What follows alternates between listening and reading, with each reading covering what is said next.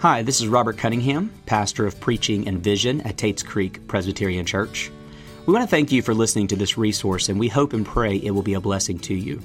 One quick word, though, before you listen. While we are honored to be a resource for you, we do want you to know that an online sermon is no substitute for congregational life. It's a good supplement, but what you need more than anything else is membership and involvement in a local church. If you are not a member of TCPC, I want you to know that listening to your pastor is far more valuable than listening to this. If you are a member of TCPC, I want you to know that joining us in worship on Sunday is far more valuable than listening online. So, to everyone, we are encouraged that you have sought us out, but much more encouraging would be for you to seek out a local church community. That said, thanks for listening, and may God now bless you as you do.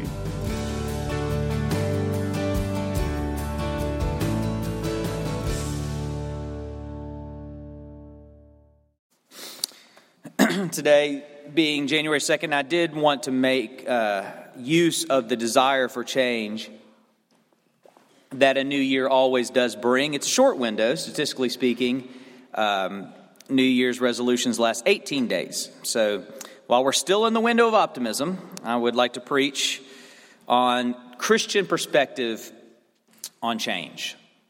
Uh, because the way our preaching calendar normally works out, I, I typically am not scheduled to preach uh, this Sunday around New Year's. But the last time I did, I vividly remember prepping for my sermon by polling the uh, office a little bit and asking everyone what their New Year's resolutions were.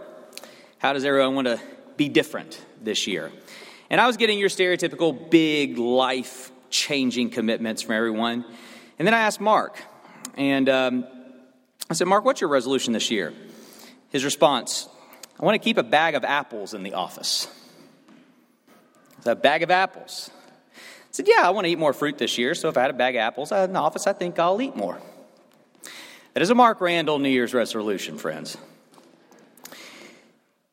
I am preaching from the assumption that the majority of us here this morning have higher visions of change for our lives than a bag of apples in your office.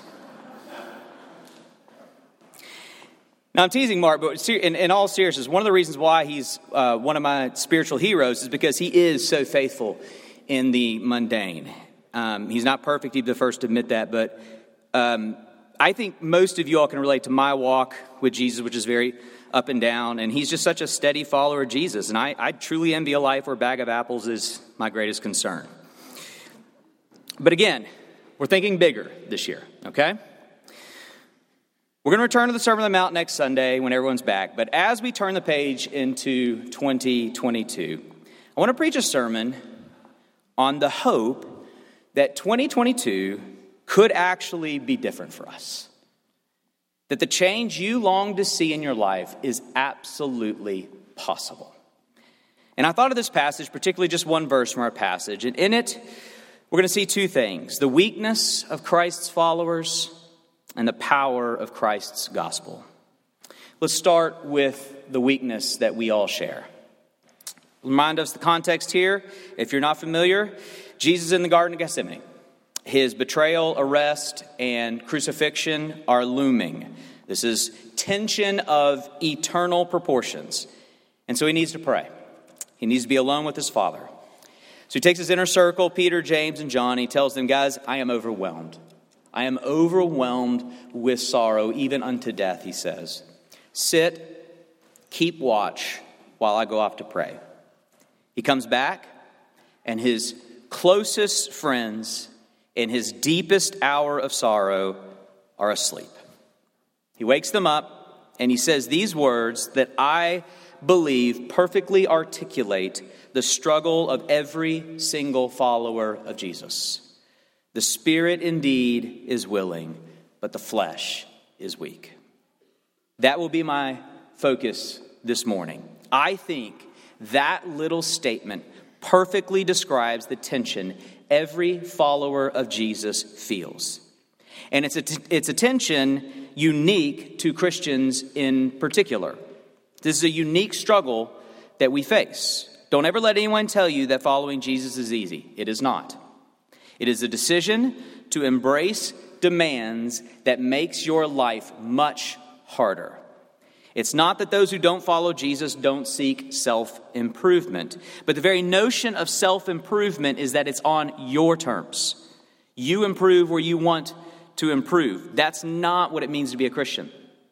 To be a Christian is to surrender your entire life to the terms of Jesus. He gets to disagree with you, He gets to confront you, He gets to tell you what to do. He now is in charge. So if you're listening in and not a follower of Jesus, don't get me wrong, I want you to follow Jesus. And you won't regret it because although he is in charge, every charge he gives yields life as you long to know it. Your life, though, I want to be honest with you, your life, if you follow Jesus, becomes this tension that he is describing here, and it is not for the faint of heart. The spirit is willing, but the flesh is weak. This is the life of every Christian that all that we all know so well. We genuinely want to follow Jesus, don't we? We really do. We want to do what he tells us to do. We love him. We want to obey him. And we know also that obeying him proves good in the end. But there is this inescapable remaining weakness always there, lurking, seeking to hijack our very sincere desires. That's what's happening in our text. These guys aren't just flippantly disobeying Jesus, they want to do what he asks. So why don't they? Well, don't over spiritualize it. It's, it's simple. Look at verse 43. When he came back, he again found them sleeping because their eyes were heavy. I just love that. I love how the text doesn't over spiritualize things. Why didn't they obey? They're tired. That's it. Willing spirit, tired eyes. And their sleepiness is more powerful than their willingness. Can you relate? Now, I'm not talking about their fatigue. I'm talking about that paradigm as a whole. Can you relate to this struggle of wanting to do what Jesus wants you to do, but because of whatever reason it may be, you don't?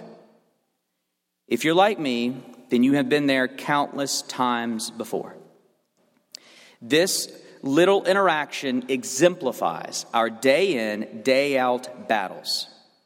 From prioritizing the most basic disciplines of the Christian life, all the way to resisting the most profound temptations of Christian life. We want to do it, but it's hard to do it. So perhaps Jesus saying to you, really is time for you to seek me with your whole heart this year. It's time to reorder your life around the spiritual disciplines. You need to be in prayer. You need to be reading your Bible. You need to be in Christian community, being known, being held accountable. You need to be in worship every Sunday. And if you are a Christian, the Spirit is inside of you, which means you really do want to do these things. The Spirit indeed is willing. But your flesh is weak. Your flesh prefers to sleep in. Your flesh prefers to busy itself with the demands, the, the endless demands of work. Your flesh prefers to get lost in social media. We want to practice the spiritual disciplines, but it's hard to practice the spiritual disciplines. And so often, like the disciples give in to their heavy eyes, we give in to the weakness of our flesh. Perhaps Jesus is saying to you this year, it is time for you to get control of your appetites. For too long, you've been mastered by your appetites, eating whatever you want, drinking whatever you want, viewing whatever you want, purchasing whatever you want. And Jesus is saying it's, tell, it's time to tell your appetites no. Christians are these crazy people who tell themselves no. And you want to. The spirit is willing, but the flesh is so weak. This is my comfort. This is my escape. This is my one pleasure in my otherwise boring life that I live. So there you are, like the disciples with their heavy eyes, and often we give in to the flesh. And on and on I could go with this paradigm. I had someone tell me, You, you perfectly describe my tongue. I want so badly to control my tongue, to quit gossiping, to quit slandering, to use it for good and be kind and bless people. And it's just so hard. We could do this with anything in your life. To me, the spirit is willing, but the flesh is weak, is a profound commentary on the life of every believer this side of glory. And perhaps January 1 stirs hope of change. But experience has proven time and again that New Year's resolutions are not stronger than the weakness of my flesh. So, is that it? Change is just impossible. The weakness of flesh will always be stronger than the willingness of our spirit. Just going to have to live as a failure until glory? Absolutely not. Hear me very clear. You can change. Did you know that? You can be different. You can obey Jesus, but only through Jesus. Your strength is not stronger than the weakness of your flesh, but Jesus Christ is stronger than the weakness of your flesh. And that's where I want to spend the majority of our time. We've seen the weakness of Christ's followers. Let's look now at the power of Christ's gospel. What you need to know about the gospel is that it is not just the power to save, it is the power to change. Not just salvation, but transformation, which is actually a part of your salvation. Paul says, I'm not ashamed of the gospel, for it is the power of God for salvation. And that's a holistic salvation. That's all of salvation. Yes, justification, but also sanctification and glorification. From beginning to end, the gospel is the power of God in your life. Now, I think we understand how the gospel forgives us, justification. But we are deficient in understanding how the power changes us sanctification. So, in our passage, you have the disciples as weak and faithless, can't even keep their eyes open for Jesus, and soon they're going to abandon Jesus. But then they are transformed into bold and courageous followers willing to die for Jesus. What happened? What happened in between? Well, two monumental acts that change everything. What is going on in the context of our passage? Jesus preparing himself for the two tasks that are at the center of our gospel. He is preparing to die and then to rise. And it is his death and resurrection that yield the power of transformation in our lives. Because his death and resurrection each eliminate the two biggest obstacles we face when it comes to change. Let me tell you what they are and then show you how Jesus defeats them. Our two biggest enemies when it comes to change in our lives are shame and hopelessness. Shame over our inability to change, and hopelessness that we will ever be able to change. These two things are what keep us in the prison of our own failures. Well, to your shame, I proclaim to you the crucifixion of Jesus. And to your hopelessness, I would like to proclaim to you the resurrection of Jesus. Let me do both. First, the crucifixion. Why did Jesus die? You know the answer, but do you believe the answer? He died to forgive us. And I do mean forgive us. All sins, past, present, future, are forgiven and no more. Forgotten. There is literally not an ounce of condemnation left for you. Do you know what that means? Endless second chances. Or, as the scripture puts it, new mercies every single morning. And that is so important to your sincere desire to change. Why has our culture chosen January 1st as our day of resolutions? Isn't January 1 just like any other day? Well, yes and no. Of course, it's just another rotation of the earth, but it also doesn't feel that way, though, does it? It feels new. People feel like they can start over, clean slate, no matter what they've done. It feels like a day where you can give it another try. And that is huge when it comes to the power of change in our lives because we get caught in this downward spiral of shame and guilt over our failures to the point where it feels utterly insurmountable to climb ourselves out of it. What's the use in even trying? So we give in, give in to more failure which compounds the shame. And so the cycle goes until we are buried beneath a weight of guilt over our failures. But if there were just some way that we could start over, go back, do it all again, that feeling, hit reset with a fresh start, then that feels more doable, right?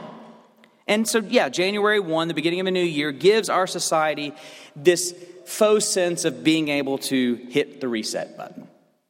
And there's actually biblical precedent for that, by the way. For example, uh, in the liturgical calendar of Israel, there was the Day of Atonement, Yom Kippur, which our Jewish friends still observe. Day of Atonement was a ritual sacrifice where the sins of the nation were given to a scapegoat, and the entire nation was forgiven. A day where literally all of Israel got to start over with a clean slate. They even had an entire year, the year of Jubilee, every seven years, where an entire year of fresh start.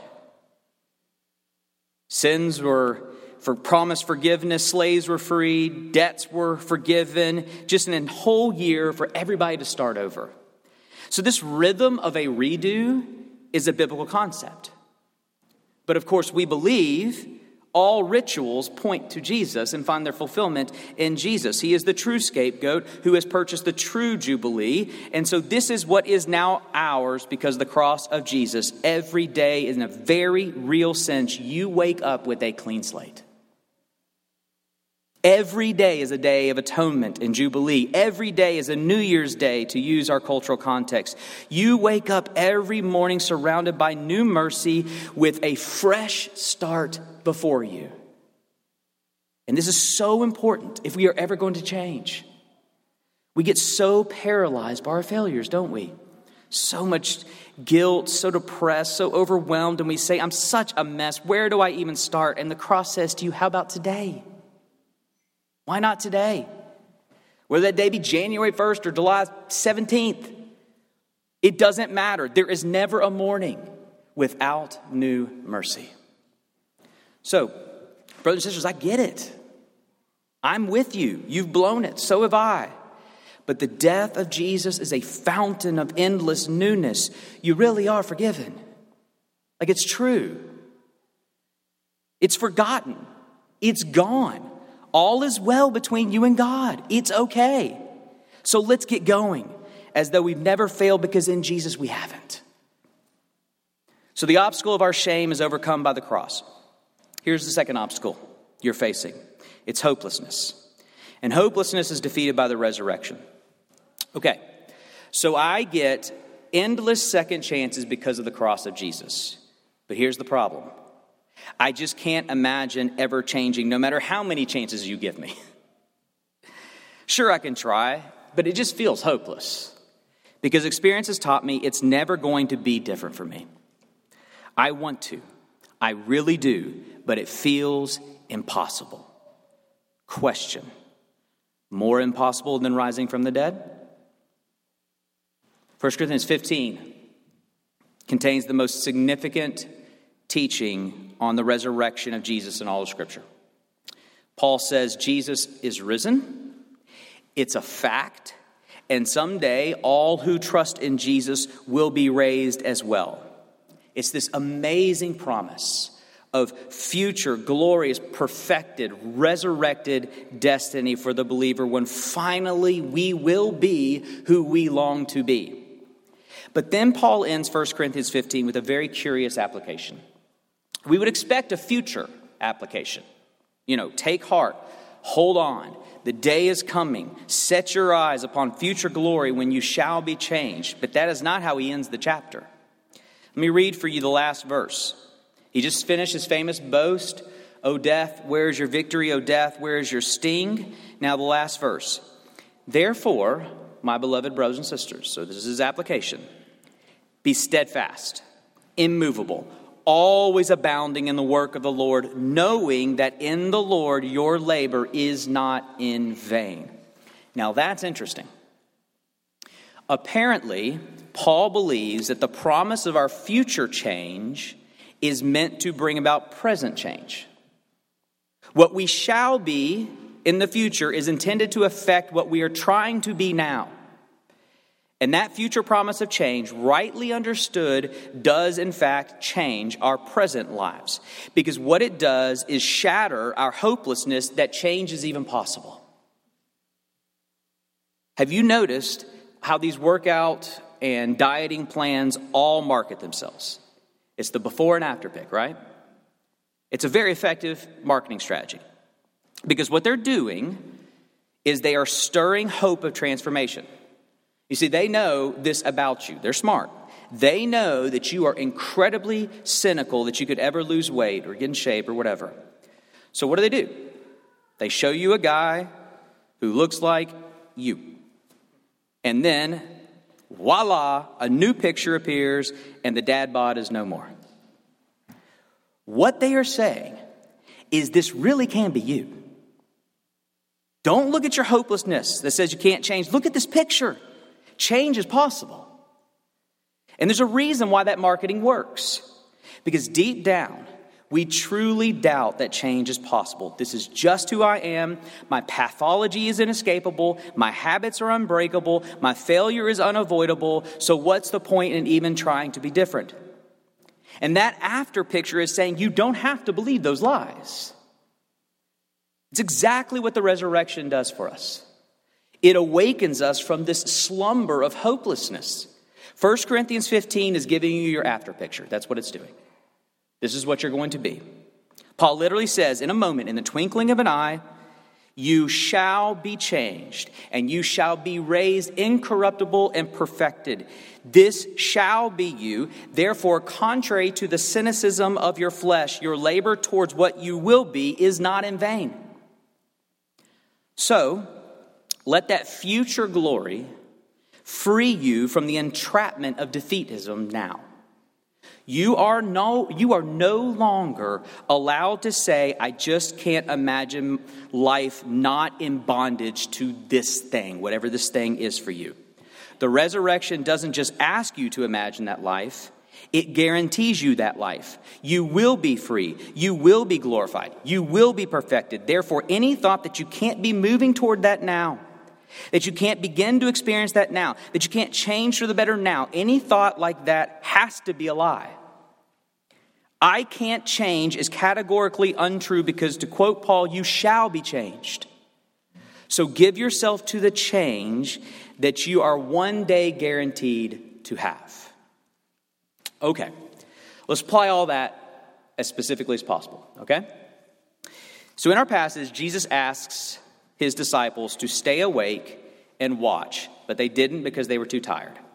Let me ask you this question of application as we enter into this new year. What is one thing you know Jesus is asking of you? But for whatever reason, you just aren't doing it. One thing. I, I, I, know you can say, Where do I start? I'm just asking one thing to apply this. One thing that the Spirit inside of you is faithful conviction, and you know Jesus really wants me to do this, but your flesh is so weak. Whatever that is, I want you to bring that to mind. You have it. This is what I want to do. I'm not going to ask you to write that down as a resolution for 2022, only to go to the graveyard of past resolutions. Instead, I'm going to ask you to submit that to the cross and resurrection of Jesus Christ. So you have it in mind. First, the cross. If it came to your mind, if the Spirit gave you that, it is because this is a besetting thing for you. And so chances are you have a lot of guilt and shame in this area. I don't care how many times you have failed there. Perhaps you can't even count. It doesn't matter. God remembers that sin no more. You get a redo today and every day for the rest of your life. Your shame says you've already made such a mess, so what's the use in trying? The cross says you have no mess, so why not try again today? No matter how much you have failed, right now in this moment, you have a totally clean slate. You can start over. Let his cross remove all shame over that besetting struggle. Now, the resurrection. I don't care if you can't envision a life free from that struggle. I don't care if you have longed for change for years and you haven't seen it. You will see it. With a 100% certainty, you will have the change you so desire. Therefore, your labors now to see that change come to be, your labors are not in vain. They're going to work in the end. In fact, they are guaranteed effect. Hopelessness says here, hopelessness says, I'll never be different, so what's the use in trying? The resurrection says, You shall be different, so what's the use in not trying? Let his resurrection remove all hopelessness about that struggle. So, brothers and sisters, as we enter a new year, take your struggle, the area where the spirit is willing but the flesh is weak, and don't give it New Year's resolutions. Give it to Jesus. Give it to his cross that removes all shame over your failure. Give it to his resurrection that removes all hopelessness. And let's get after it together this year. You can change because Jesus can change you. Let me pray. Lord, it's only fitting that we would now come to your sacrament. You say that um, every time we take this meal, you we, we proclaim the Lord's death until he comes that removes our shame. And you promise that you will not eat this meal until you return in glory and we are resurrected together and let that remove all hopelessness. So we've heard this message preached. Now feed our souls the same message with this meal. In Jesus' name, amen.